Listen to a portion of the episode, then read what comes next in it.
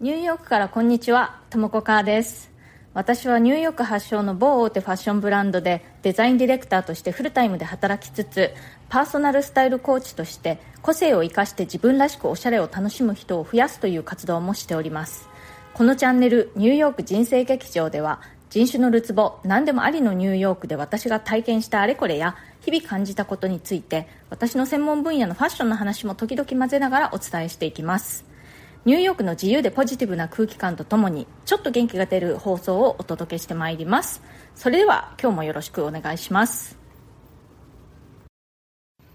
はい、えーニューヨークは今週月曜日は祝日でお休みだったんですね。メモリアルデーといって、えー戦没者追悼のための祝日なんですね。でこの戦没者というのは特に特定の戦争ではなくて、えーアメリカが今までに行った数々の戦争の戦没者の全てを追悼するという、えー祝日になります。でそういった戦没者の墓地を、えー訪問するような式典というのも一応あるにはあるんですけれどもあまりねそう一般のアメリカ人にとっては追悼といった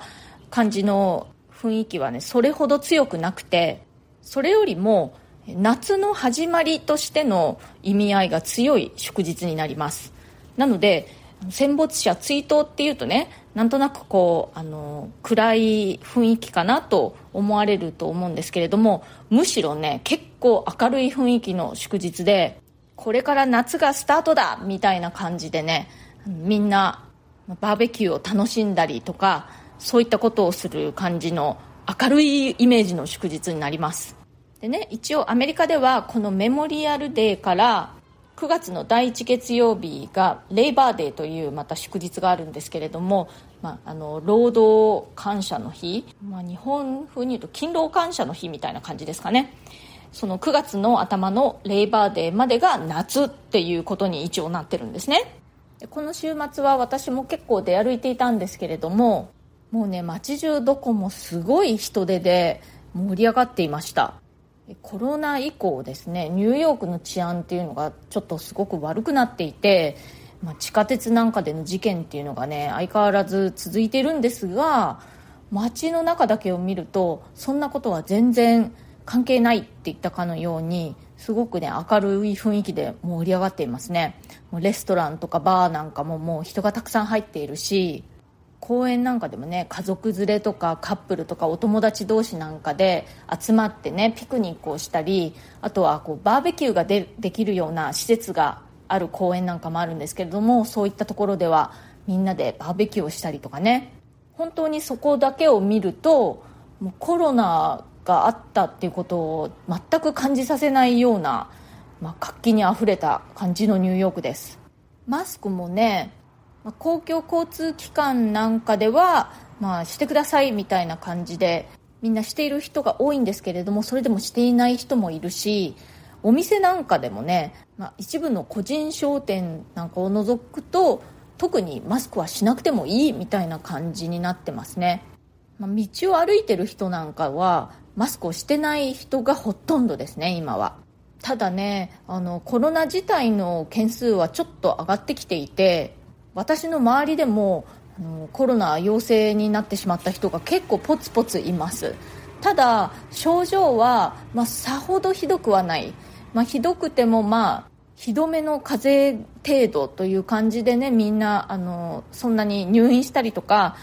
悪化することもなく普通に自宅療養で何日かすると治るみたいな感じですね、まあ、私自身はコロナの出始めの頃の初期の頃にかかって結構こっぴどい目にあったのでちょっとトラウマになっていて割とちょっと気をつけている方だと思います。お店に入る時なんかはマスクは必ずしているし手洗いとか消毒とかにもすごく気を使っています。はいえー、っとね本題に入りたいと思います。今日はですね、息抜きしようというハッシュタグでお話ししたいと思います。私にとっての息抜きは何といっても散歩ですね。私は週に2日オフィスに今通勤しているんですけれども残りは家から仕事をしているんですね。そうするとどうしても座りっぱなしになりがちだし下手するとね家から一歩も出ないで、一日が終わってしまったりすることもよくあるので昼休みとかねあとは仕事が終わった後今もう日が長いので8時過ぎぐらいまでずっと明るいのでね家の周りを散歩するようにしています。私の住んでるとこの周りってねあの街中なんですけれども結構緑が多いんですよね。公園もあるし街路樹なんかもね結構たくさんあってそういう並木道とかあとは公園の中なんかをね散歩しているとまあ、あの街の中なんですけれどもちょっとした森林浴気分というか今は特に、ね、季節的にもねすごくこう緑が濃くて植物のこう緑臭い香りがねすごくするんですよね歩いていると。お花もね結構たくさん植えられていてそういうのを見ながら歩くのもねすごく気に入っているんですね。でちょっと前までは水仙がたくさん咲いていたんですけれども今はバラですね。バラがねいっぱい咲いていてそこを歩くのがすごく気に入っています。でねもう鳥なんかももううるさいぐらい鳴いてるんですよね。本当にね鳥がね活動時間がちょっと謎というか朝のねもう本当に午前3時ぐらいからすごく鳴いてるんですよ。鳥は早起きって言いますけれどもちょっと早起きすぎないかって思うんですけれども時にはねあのあんまりにも鳥が鳴いていてうるさい眠らせてって言いたくなるぐらいの時もあるんですけれどもあの都会なんだけれどもこうやって緑が豊かでえー、鳥なんかもたくさん鳴いているという環境をすごくねありがたく思ってエンジョイしています。でね最近あのお友達に教えてもらったすごく面白いアプリがあるんですよ。シークっていうアプリなんですけれどもこれをインストールしてね。であのこのアプリを立ち上げてでカメラで写真を撮るみたいな感じでその植物とか動物とかをこうあの捉えるとですね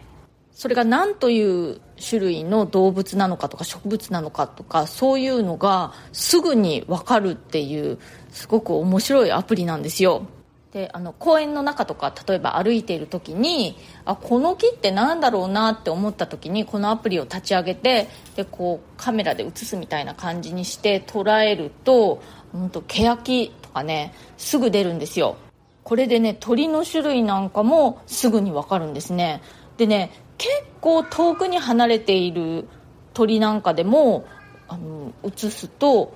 分かるんですねちゃんと。なかなか賢いアプリだなと思って、うん、すごくお外時間がこのアプリでさらに楽しくなりました。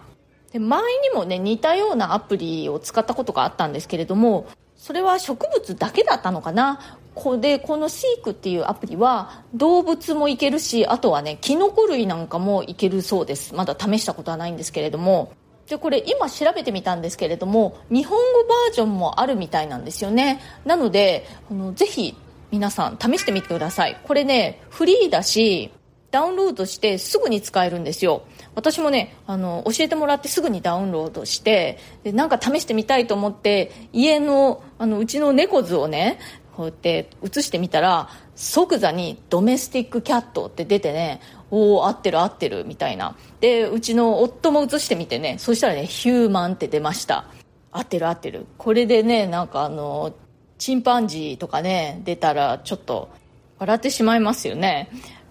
このシークっていうアプリ。iPhone 用もあるし Android 用もあるようですねどうやら。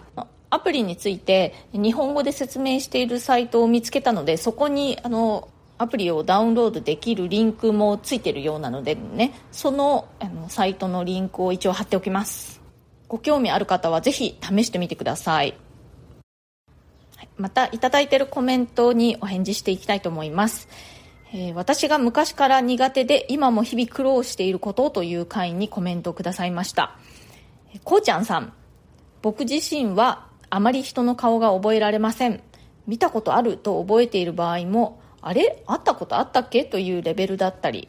年号とか固有名詞とかは覚えられるんですけどね。ということで、えー、こうちゃんさんありがとうございます。そうこの回ではですね私がその固有名詞を覚えるのがちょっとあの人並み外れて苦手。でアメリカってあの人の名前を呼びかけるっていうことがすごく大切なので名前をね覚えられないということがかなり結構あの大変なんですよ私。というようなお話をしたんですね。でそれに対するコメントなんですけれどもそうですか。そうこうちゃんさんは逆に固有名詞とか年号なんかは覚えられるけれどもその人の顔が覚えられないと。やっぱり人それぞれですね。私ね人の顔とかは覚えられるんですよ。で